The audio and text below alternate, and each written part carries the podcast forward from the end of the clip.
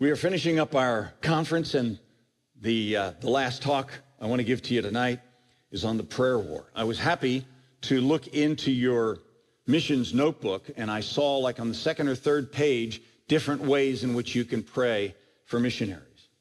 Prayer is something that we terribly underestimate. It is probably the most powerful thing we can do, and for some reason, we haven't really believed that or learned that. I'll call this, uh, this man Trebian. It's not his name, but I need to protect him in case this ever gets out on the web. Trebian was a political reformer in Indonesia, and in 1999, he led an uprising that actually overthrew the Lampung provincial government on Sumatra temporarily. For this, he was imprisoned for eight years and was released in 2007. Trebian had grown up in East Timor, an island nation that fought to free itself from Indonesia for more than 20 bloody years. In 2002, while Trebian was in prison, East Timor became the first new nation on the earth in the new millennium. And it is the only Christian nation to free itself from a much larger Muslim nation. While many Christians in East Timor are just folk Christians, and we've talked about that already, they have no personal relationship with Jesus Christ. Trebian's mother was a believer, took him to church, taught him portions of the Bible, and prayed for him relentlessly through his rebel years. After his release from prison in 2007, he met Jim Smith, another fake name, an American missionary fluent in Indonesia, who after multiple arguments over coffee, led Trebian to commit his life to Isa al-Masih, Jesus the Messiah. Within a year, Trebian had led more than 20 men to Christ and baptized them, starting three house churches. As of this date, eight years later, estimates are that Trebian has led more than 680 men to Christ and is directly linked to more than 85 house churches and 9,000 believers across Java and Sumatra. He also helps to train these men in doctrine to help keep the churches on sound footing. But before all of this, there was just his praying mom. Desperate prayer moves the muscle of God. The past and the future belong to the intercessors. Mankind is all too familiar with war. There are few years in human history where numerous wars have not been waged on the planet. In the past 3,400 years, only 268 years have been without war that we know of. While clashes can happen suddenly, wars must be planned out. Jesus even said so in Luke 14. There must be a strategy. There must be structure to an advancing army. In virtually all modern wars, when the fighting begins, the first phase of attack is the air war. A barrage by heavy artillery successive missile strikes, and a bombing campaign by military aircraft. This is known as softening up the enemy. To commence the ground war with infantry, when there has been no preparatory air war, is to invite disaster. Even during the ground offensive, troops are being overseen, guarded, and assisted by these aircraft. In the realm of missions, the air war is the prayer war. The prayer war is the offensive that thousands of believers scattered in distant places can make on their knees, asking a globally present and powerful God to protect, encourage, enable, and bless the efforts of heaven's ground forces, mobilizing in land still in captive darkness. You think this is all just a bunch of nonsense, but for a missionary, this is the way we think of five old women getting together to pray. Pretty serious stuff, stoked with missiles. The work that they can do is no, no minimal thing. Obviously, the more precise the coordinates, the better the air support will function. Specific prayer is much to be preferred over praying for general blessings. For this reason, as a missionary trainer, I hammer our missionaries joining the mission. You need to communicate frequently with your support network. We have a monthly prayer letter called The Summons, an echo from my days in the law. But we have a Facebook prayer group called the Summons Remix. And that group has more than 240 people. That group has been praying for us for the five days that we've been at this conference because I send them regular updates. I'm going to Edgewood Bible Church out in, near Seattle. Please pray for this missions conference, for fruit, for hearts to be challenged and changed. And there are people who have been praying, lifting us up through this conference. Most missionaries are involved in the ground war. They are on the front lines where the forces of light are engaging the larger and more aggressive forces of darkness. They are invading enemy territory, places that have been Satan's strongholds for centuries, communities that are known for socially legitimized occult practices, villages that overtly or covertly persecute those who follow Jesus, nations where the evil one's advocates are actually government officials who reject visa applications or expel missionaries. And the battle's not just on the outside either. It's very much on the inside. Missionaries are not superhuman. Their God and their calling are extraordinary, but their fallenness, weakness, and needs are the same as any other believer. There are seven specific requests for missionaries that flow from the New Testament, where men like Paul were planting churches at a fairly rapid pace. We looked, as we studied as missionaries, a missionary team, we looked for these, the, word, the phrase, pray for us, pray for us. And you can find them scattered throughout the New Testament. Each of these seven requests covers some of the most critical things missionaries need help with. And each of them, because we're all preachers, begins with a C. So you could call this the air war over the seven seas. Missionaries need prayer for care, contacts, courage, clarity, conversions, Christ likeness, and co workers. Let's take a look at each one briefly. And if there are any kids left, or if you're a teenager that never did grow up, I've got little airplanes flying through this thing, so just be on the lookout for them. All right, number one, praying for care. Paul said this in Second Thessalonians chapter 3 verses 1 and 2. Finally, brethren, Pray for us that we may be delivered from unreasonable and wicked men, for not all have faith. Remember the number of times that Paul was hassled or in danger because of the message of the gospel or because his presence, his presence in unsafe areas for the sake of the gospel? There are 17 passages in the New Testament where Paul's life is in peril. Some believers say that the safest place to be is in the center of God's will.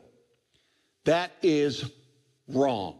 I'm sorry, I know they mean well, but it's just wrong. In fact, I heard a preacher preach this two weeks ago and then talk about how many in the persecuted church are martyred in the will of God.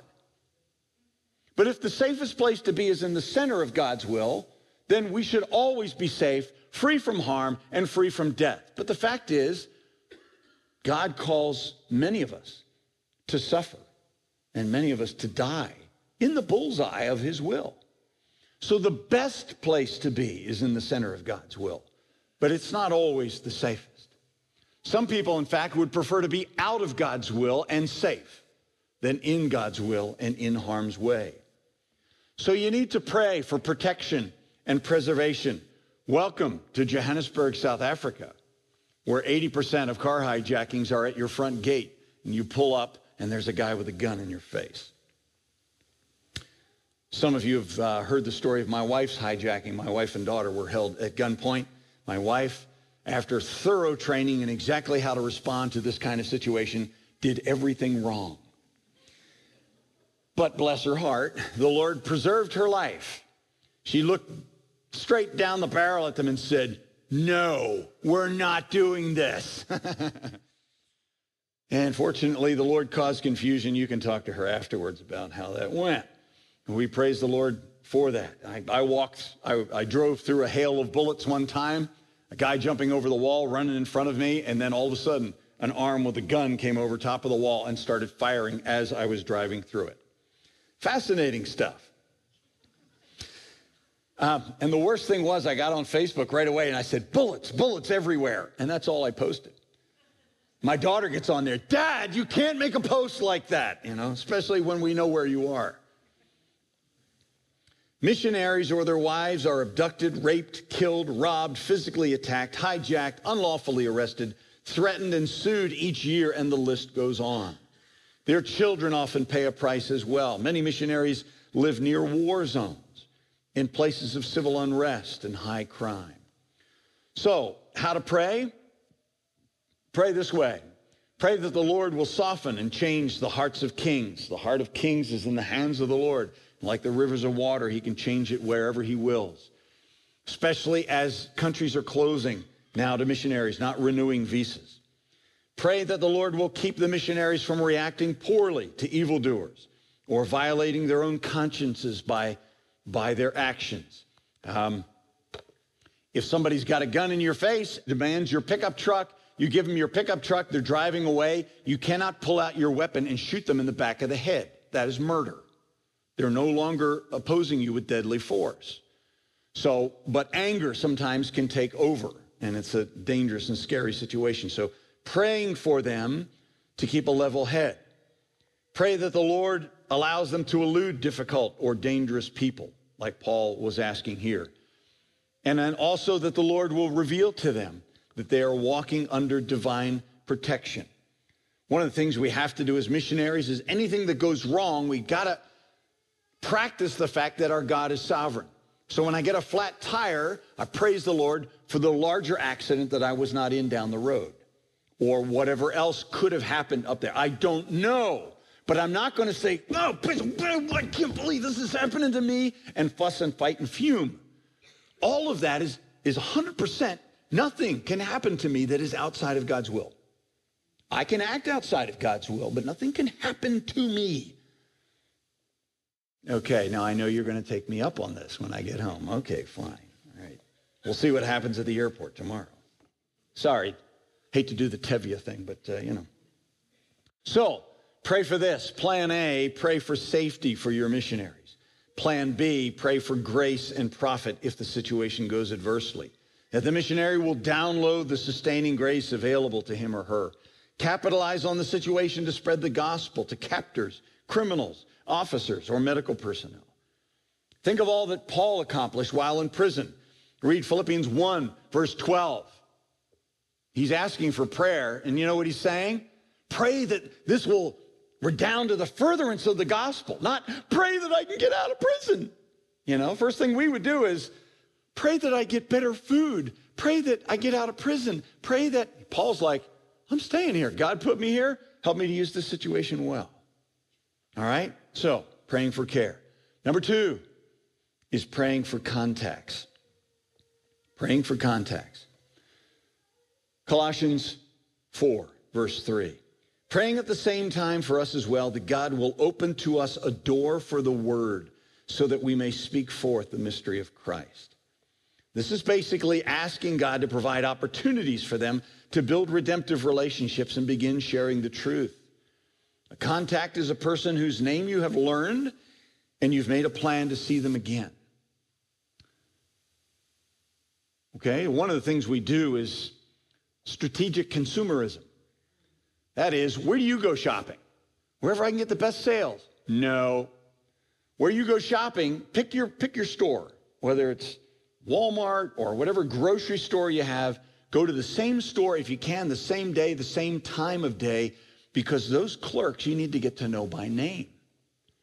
If you see Marcia at the at the till, no, uh, at the at the checkout cash register, and you say, "So, how's it going?" You know, and oh, okay. Really? You look like uh, something might be you might be wrestling with something. Well, my mom's really sick. Sick with what? Sick with cancer.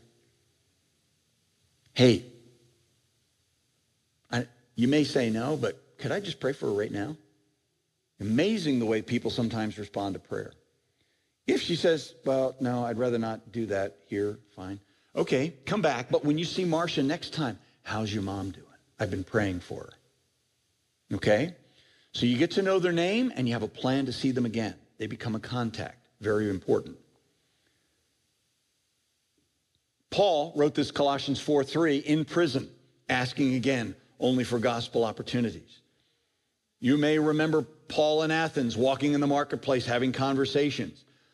Little did he know that he would be invited to speak to the, in the main, the main forum of philosophers up on the Areopagus. They were like, You're teaching some new thing. We want to hear what you're saying. Could you come and speak? And Paul's going up there with the fancy swells, the philosophers. He did really well. Um, I know from studying philosophy and the Greeks of philosophy, Paul, when he was up on the Areopagus, directly quoted two Greek poets, Greek philosophers, and indirectly referenced seven different Greek philosophers in his talk on Mars Hill. It was brilliant, absolutely amazing. And it showed that he was not just a Hebrew of the Hebrews, but that he had actually been studying his culture. So you're praying for key contacts, people that will open up doors to other people. Um, dear friends of ours, uh, Rob and Donna Hiremans, we buried Donna two weeks ago in Ottawa after a four-month struggle with pancreatic cancer. But they have been making friends with immigrants. They had a picnic for 30 at their home. 42 people showed up, and it rained. Uh, so they moved everything inside of this little townhouse, uh, townhouse that they have. Eight different languages were spoken, no believers. These were Muslims from Afghanistan. One guy had been imprisoned by the Taliban for six months and had gotten free. These were refugees to Canada. And Rob and Donna, and this, this missionaries, you know, we just geek out with something like that. I got 42 lost people, eight different languages, and they're all, they love Rob and Donna like they called them mom and dad. I mean, mom and dad. I mean, when Mustafa and Tama's baby was born in the hospital, Donna was there. Mustafa and Tama are both lawyers from Baghdad, from wealthy, wealthy families. If they trust Christ, they'll lose everything. Pray for them. If you got, if you're writing down stuff, Mustafa and Tama still have not trusted Christ. But they were there when Tama had this baby. And they were ripped to shreds when Donna died two weeks ago. So they're battling, battling about this life after death thing and this Allah and Jehovah of the Bible. And wow, it's tough for them right now going through. But great opportunities there and absolutely loving it. So how do you pray? Pray for them to make contacts in their location, wherever they are in their vocation. Some of them are doing English as second language. Some of them run bookstores, whatever they're doing. In their education, some of them, we actually sign up for classes at a local college just so we can make contacts in the classroom.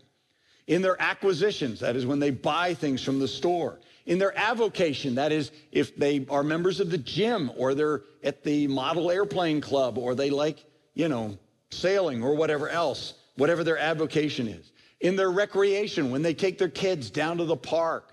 Uh, our team in Ireland, just that's their technique. If you go out for a walk as a dad mom in the evening, no one talks to you. If you bring your kids, they talk to you. It's very strategic to get a really good dog, like a golden retriever or a cocker spaniel. Pit bulls, no, are not good for redemptive relationships. But and then whatever their situation. Um, our family, we, uh, we moved to Atlanta many, many years ago for a stint there where I was working with the European team. But um, we were going to start a Bible study in the high school, and we floated it with some of our neighbors, and they were like, Could you run a Bible study like for adults? Yeah, we could do that. I know a whole lot of people who'd be interested. And then this lady went door to door through our neighborhood, a lost person, inviting people. The Browns are having a Bible study. You got to come. And oh, I had 10 people end up at that Bible study. One of whom was a Jewish lady, a young Jewish woman named Lisa. We were driving home from speaking at a church on a Sunday evening in Atlanta, eight lanes of traffic in each direction. And my transmission went out in stop and go traffic in the fast lane. That's one of those things like Tevye, you look up. Why did you lame my horse now? So we pulled over up against the median wall. And I'm out and my son is out and I'm like, Josh, I, you know, I'm going to have to try to, this is like Frogger trying to get across six lanes of traffic without getting killed because this is before cell phones. And so with this, Lisa pulls over. She's like, you need help? I said, yeah, but I, I've got a whole family. She said, I wouldn't have pulled over if you didn't have a family. Oh, okay. Well, she was a animal behaviorist. She trains dogs and cats for commercials. Well, my, my kids were like, oh, this was like amazing. This woman trains pets. Cool. So she ended up coming to our Bible study. Never did trust Christ. Six or seven of our other neighbors did. So whatever situation you're in, always think you're up to something, Father. What is it? What is it that I should look for in this situation? So, thirdly, pray for them to have courage. Ephesians 6, verses 18 to 20, praying always that utterance may be given to me, that I may open my mouth boldly to make known the mystery of God, that I may speak boldly as I ought to speak. And you kind of wonder with this, was Paul actually afraid? And I referenced this earlier. Yes, he was. When Paul went to Corinth, it was such a pagan city, he got really quiet, which is hard to imagine Paul doing that. But he got rattled. And so the Lord had to personally encourage him. So pray for God to encourage your missionaries, to pour courage into them. We uh, polled our missionaries a number of years ago and said, What is the hardest thing for you to do as a missionary? And you know what it was? To share my faith. So if you felt guilty about this morning, you're in good company. All of us, even those who are missionaries, whose job next to being a church planter is probably to be an evangelist, we struggle with it. We struggle with having courage, getting up the, the muster to actually speak to people. I could tell you lots of stories, guys, as an area director. One, sometimes having to call missionaries home because they have been one to two years in an area and they spent all their time homeschooling and huddling in the apartment, never learned the language, never engaged the culture. Why? Because these are evil and wicked people. They've got multiple body piercings and tattoos, and I'm afraid to expose my kids to them. It's like, hello, you are a missionary. But they will not change. They're so rattled. They fail in their courage so much. We have to send them home. So, pray for God to pour courage into them. So pray that they will have courage through spirit willpower. God says, be strong and very courageous, and he gives us help. In Acts, boldness in Acts chapter 2 came through the filling of the Spirit. Pray that they'll be bold through affirmation to gain courage, that someone will say they've done a good job. When I was area director for Europe, we went and visited Jack and Pat Berenson in the Netherlands. And uh, it was a small church plant, and but they were singing the same songs that we sang in South Africa in our church plant, but they were singing in Dutch. And uh, we were listening to the preaching, didn't understand a whole lot, but people were following the scripture and everything else. And afterwards, we said to them, You guys are doing a great job. This is awesome. This is just like our church in South Africa. And we thought, you know, it's nice just to encourage. All of a sudden, tears rolling down their cheek. They had been on the field for 17 years with BMW. And none of our predecessors had ever said they were doing a good job. There are people out there discouraged enough by circumstances. We need to be encouraging them through affirmation. Pray that God will encourage them through good results. People coming to Christ. People who come to Christ who are grow and go Christians, who just want to take off for the Lord from the moment they receive Christ. Pray that they'll receive courage through another person's example. We have dear co-workers in South Africa, Daniel and Dawn Warren. And I trained Daniel, helped to train Daniel for ministry, and Karen's been a mentor to Dawn, but it's like they kind of passed us now. they're leading people to Christ. They're engaging lost people right and left, and they're like, hey, pray for us in a few minutes. We're going up to talk to, you know, the couple that moved in upstairs. And, and we're like, don't you hate it when they just kind of like and make you look terrible? But we gain courage. They're doing it. We need to do it. So we gain courage by watching their example. Fourthly, pray for clarity.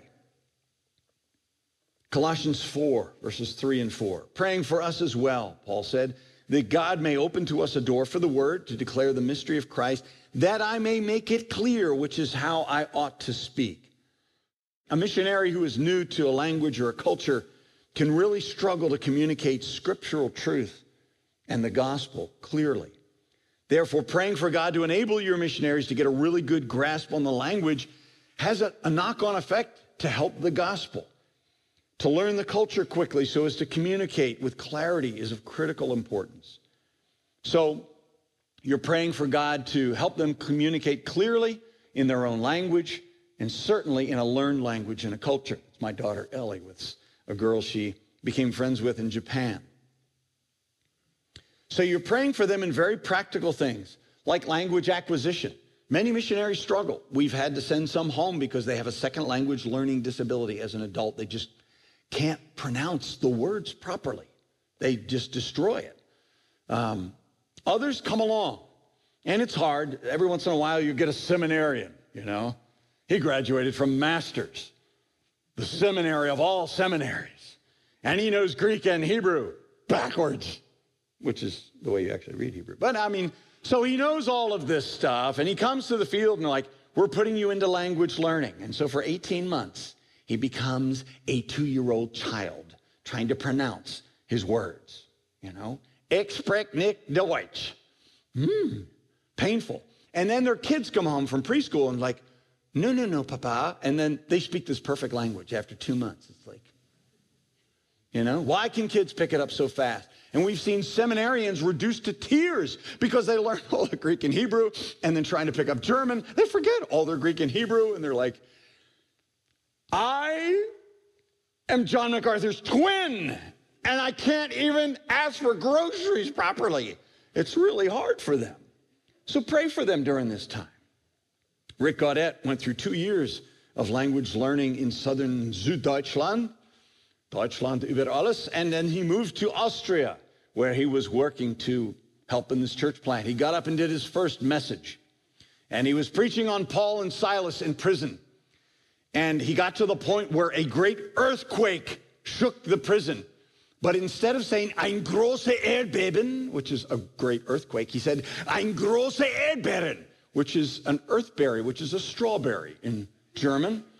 A great strawberry destroyed the prison. And of course, Austrians would never laugh out loud like you just did. They all just kind of turned to one another like, mm, you know, schrecklich. And, uh, and so he thought they really loved this preaching. So he said it again and louder, you know. so I, I, I, uh, I really hope that God privileges me to have the time and the energy to compile missionary language mishaps. They're some of the most funny reading you can ever imagine. So so praying for them to have clarity in language acquisition, in learning cultural cues. In Japan, for instance, uh, a company CEO passes away. The board of directors meets. They're talking about one of the board of directors, one of the directors becoming the next CEO. And they're talking about it, talking about it. And then the facilitator says, all right, well, let's take a vote. And so they go around, eight men. Do you think he should be the next CEO? Yes. Yes. Yes. Yes. Yes. Yes. Yes. Yes. And the guy says, well, it is clear that they do not want me to be the next CEO. They all said yes. They looked down and away while they said yes, which means no. Yeah, Cultural acquisition, really important. Cultural training, that's one of the things that we try to do and we're trying to get better at. Clarity and faithfulness, uh, faithfully communicating God's word. And also in speaking to the heart. We believe very much that the Saluan people, they have a Bible in Indonesian. But in order for them truly to drink deeply that this is God communicating to me, you need to have it in their heart language. Number five, obviously praying for conversions. Second Thessalonians 3:1. Finally, brethren, pray for us that the word of the Lord may run swiftly and be glorified, just as it is with you. You're actually praying for a gospel wildfire, like they have in Indonesia. Pray for fruit. Pray for a harvest from sowing and watering, for God's glory, for more worshipers. Not all fields out there are harvest fields. A lot of them are sowing fields. Right now, the neediest countries in the world are not perhaps what you would expect. It's great to take mission trips to Uganda, but right now, Uganda has the highest per capita born again Christian population of any country in the world. Whereas in Sweden or Denmark or Norway, less than one tenth of 1%. But it's a lot cheaper to go to Uganda. And there are little brown people in poor clothes, and that's what we think missions is. For some reason, we don't think a banker in Luxembourg in a three-piece pinstripe suit needs the gospel. But I assure you, they do. Europe is now the darkest place by far in the world. And so we need to rethink. And when we pray for people, we need to understand that, that God is the only one who can remove the blinders that Satan has created. So you're praying for conversions on sowing fields, asking God, 2 Corinthians 4 4, asking God to destroy the blindness that Satan lays over the minds of people, lest they would believe. You're asking for conversions of all ethnic groups. And right now, the world is a hodgepodge. You can go to Luxembourg just to witness to Filipinos, just to have a ministry to Filipinos. You can go to Canada just to minister to Syrians. You know, Toronto is the most cosmopolitan, ethnically blended city in the entire world. You can go reach any people group in Canada. Grace Brethren International Mission. We love the Brethren. They're, the guys are great. They used to be in Indiana. Some of you might know that. They closed up their mission headquarters and they moved to suburban Atlanta. Why? Because all of the 47 people groups that Grace Brethren International Mission are trying to reach around the world live in Atlanta. And so their missionary trainees come through missionary training and then they go out and live for six months in the community of their target people group. Amazing. Pray for the salvation of key people. You'll see, even reading through the scripture on the missionary journeys, Paul and um, Paul and Silas on the second missionary journey, they led many people and and some of the chief women of the city, or some of the leading people in the city. You'll see this. That's not put there for no reason.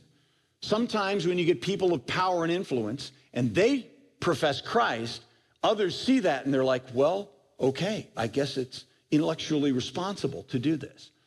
This is one of the reasons that we are praying for Mustafa and Tama up in Ottawa, the Muslim lawyers from Baghdad. If they come to Christ, there's a whole circle of Muslims around them. I think they're the most powerful in the group. And if they trust Christ and walk away from Islam, I have a feeling a lot of others will follow. Not that they don't have faith, it's just that they're afraid of the, counting the cost of discipleship. Not easy. So pray for key people. And then people in key places. Now, Paul went to Gentile cities. He targeted cities, not so much the little tiny villages, because you reach the big cities where people are more open to strange and bizarre ideas like the gospel. then they will take it. Those churches, the city churches, will take it into the surrounding communities. All right, six, pray for Christ likeness. Philippians chapter 1, verses 19 to 20. For I know that this will turn out for my deliverance through your prayer, and that I will not be ashamed of anything, but with all boldness, Christ will be magnified in my body, whether by life or by death. And you remember I was talking about Eric Liddell earlier, the famous runner for the 1924 Olympics. Even when he was in the prison camp, maintained this godly, sweet, Christ like attitude. He had sent his wife and his children back to Scotland and was alone there and serving, serving up until the day he died. It's complete surrender. That's what life's about, were his last words. So you're praying for good actions that honor Christ and not for bad actions that snuff out that testimony. Pray for them to be godly in their reactions to things. There are a lot of things, particularly if you are moving from first world to third world, that are very frustrating. Very frustrating.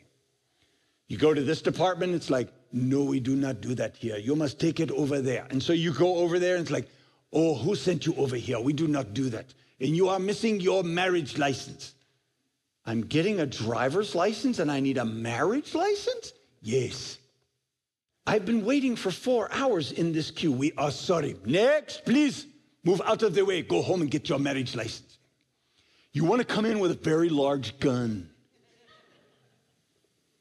I'm just trying to get telephone service. You know, my poor kids, a couple of them we left behind in college in 2004. We moved back to South Africa.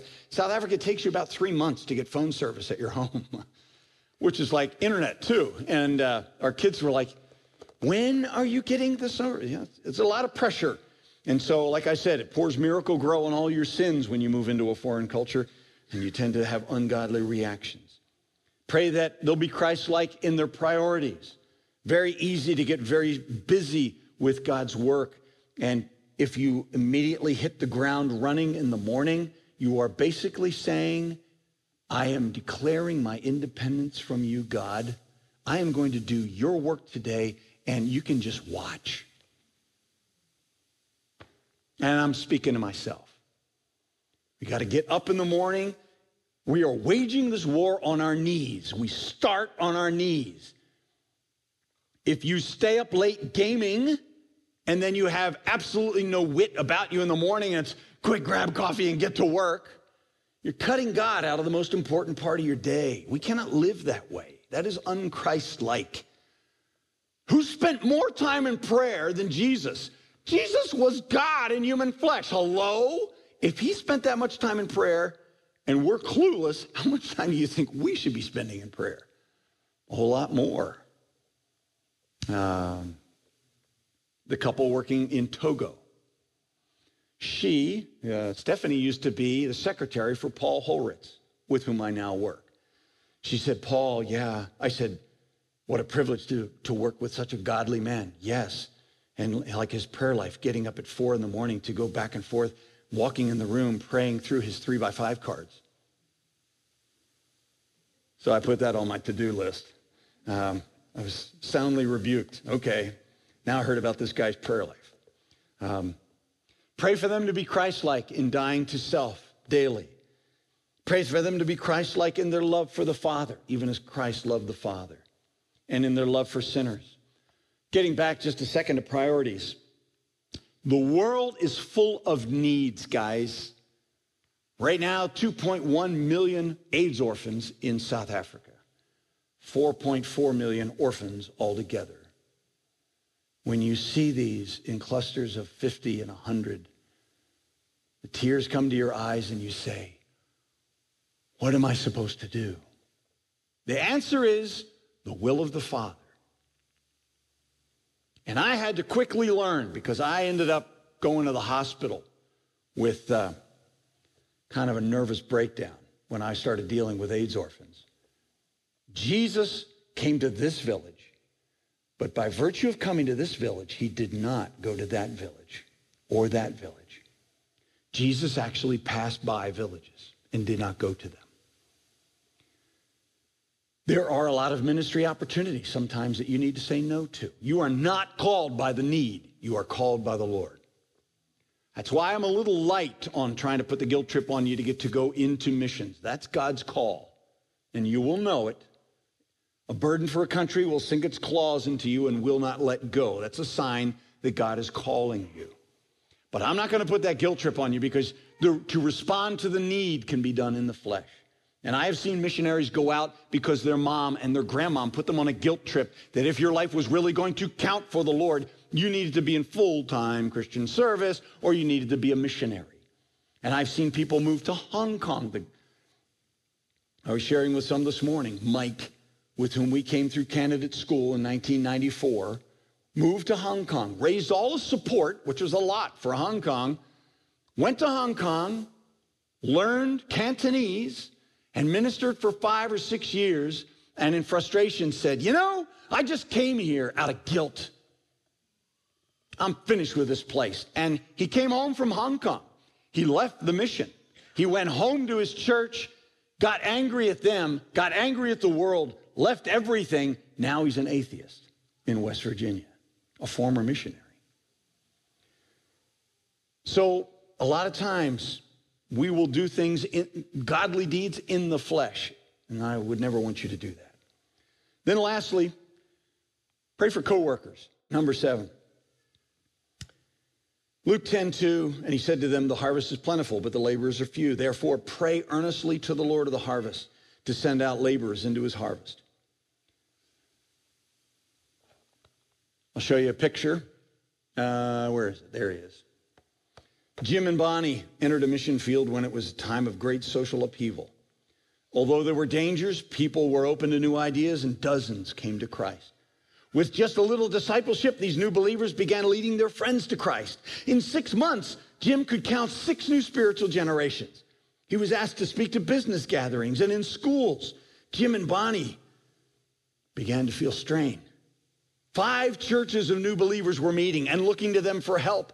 There were discipleships, counseling needs, men's meetings, home Bible studies, youth events, ladies' needs, and the list went on. The pace led to strain in their marriage and family life, and finally to their mental and emotional breakdown. And at the height of blessing, they had to return to the, to the States for counseling and rest. Paul wrote, besides other things, there comes upon me daily this deep concern for all the churches. I put it up there anxiety. Remember the guy? Just remember this. Put a little smirk on your face. Paul, Philippians 4 6, be anxious for nothing. Same Greek word. He says, I'm anxious daily for the churches. So even Paul, given his good truth, don't be anxious about anything, was anxious about the churches. There can come a great strain Almost any missionary could give you a dozen places your family could work, either as a vocational missionary or getting a job nearby and being a marketplace minister. Many, even non believing families nowadays, are getting jobs overseas. They feel it is great exposure for their kids. Why could we not do that so much more in the body of Christ? Praying for coworkers to simply help with the work, coworkers to bring new gifts and strengths, coworkers to encourage and to counsel, coworkers to inspire by example, coworkers to be a sounding board for new ideas. And so here they are in a list. Pray for care, contacts, courage, clarity, conversions, Christ-likeness, and coworkers. John Piper wrote this, prayer is primarily a wartime walkie-talkie for the mission of the church as it advances against the powers of darkness and unbelief. It is not surprising that prayer malfunctions when we make it a domestic intercom to call for more comforts in the lounge. God has given us prayer as a wartime walkie talkie so that we can call headquarters for everything we need as the kingdom of Christ advances around the world. It is not easy for churches to develop a culture of prayer. If we pray poorly, we often see no clear answers to prayer and are further discouraged from praying. But once a culture of regular, fervent, informed, and specific prayer has germinated in a church, the answers often become very clear. So much so that it's like God is showing off, where he's almost answering before you finish praying. God enable us to get to that point. Let's not be so busy doing that we forget the fuel of missions is prayer. Let's close in prayer. God our Father, we confess as poor, broken people that we, and you, you know this all too well, that we are so self-sufficient. Forgive us. We've shared our faith with people without even asking you to help, without asking for your Spirit's work. Forgive us for discipling and trying to do it on our own. Forgive us for our lack of prayer, even in the morning, basic prayer to commit our day to you, to ask for your filling, to ask for your help and assistance to deliver us from the evil one. We, we don't talk to you at all. And I guess we should say thank you for the hard times, the trials that come, because at least then we talk to you. Father, teach us how to pray. Make us people of prayer. So that one day when we die, we'll see you face to face and we'll just keep right on with the conversation we've been having with you. Help us to fuel mission with an enormous muscular power from the churches, that they would not only support missionaries through finances and never having that mission, missionary enter their thoughts, but Father, help them first and foremost to support us through deep and meaningful prayer. And like our Indonesian brethren pointed out to us, through desperate prayer. Thanks for our time together. Thank you for these days, these evenings together. And Father, I pray by your Spirit that you would revisit these truths on your people here. I have a witness in my spirit, Father, from you that Edgewood is not just meant to reach Edgewood, that this church is not just meant to bless a lot of people here, but it's meant to do something greater, something bigger. I don't know what that is, but I pray that you would protect and unify this church and move it into the future by the power of your word power of the Spirit. I ask in Jesus' name. Amen.